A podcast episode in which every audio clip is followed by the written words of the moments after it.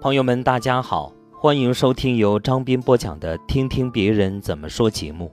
这期节目跟大家分享一篇来自网络的文章，题目叫《朋友之间关系再好，有一件事千万别做》。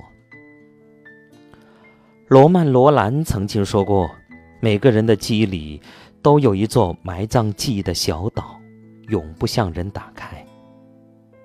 太多的事情不能被拿出来分享，他们或伤感或开心，都只能一个人私藏。”但是在生活里，总会遇到那么一两个人，冒冒失失的想要闯进这座孤岛，探究别人不愿提及的隐私。乱戳别人的隐私，对人是一种伤害。什么样的关系就该谈什么样的话题，别人愿意和你讲的，自然会讲；别人不愿意讲的，千万别问。很早以前，单位有个同事叫小丽。人很随和，见到谁都笑容满面的。唯一的不足就是他和谁都属于自来熟，没聊上几句就喜欢刨根问底别人的私事。同一个组的女同事有的单身，她看见别人哪天打扮的稍微精致一点，便追着别人问是不是又要去相亲，也不顾别人的态度。还有的同事被领导所器重，他就在别人跟前旁敲侧击的想要了解别人是不是有什么背景。直到一次，同组的小米告诉我们，他请假了半个月，一脸愧疚的向我们表达歉意，因为他的请假加重了我们的任务。而小丽，当时却像吃了兴奋剂一样，追着小米问：“一次请这么长的假干嘛呀？”小米很犹豫地回复了：“家里有点事儿。”小丽又问：“出了什么事情，请这么久？”小米没有说话。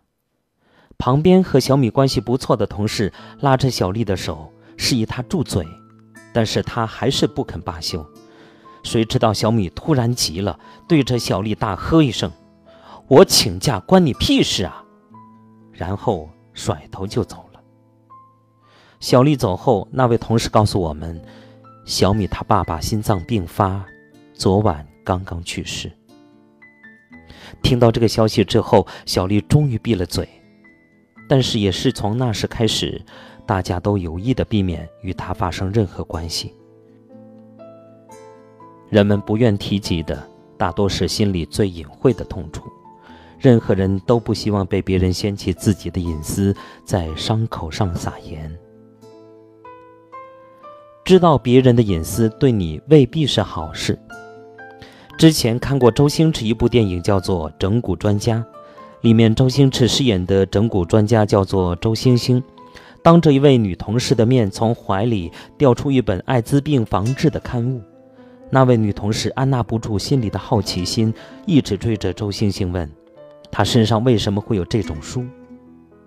结果周星星故意欺骗对方，说自己是艾滋病。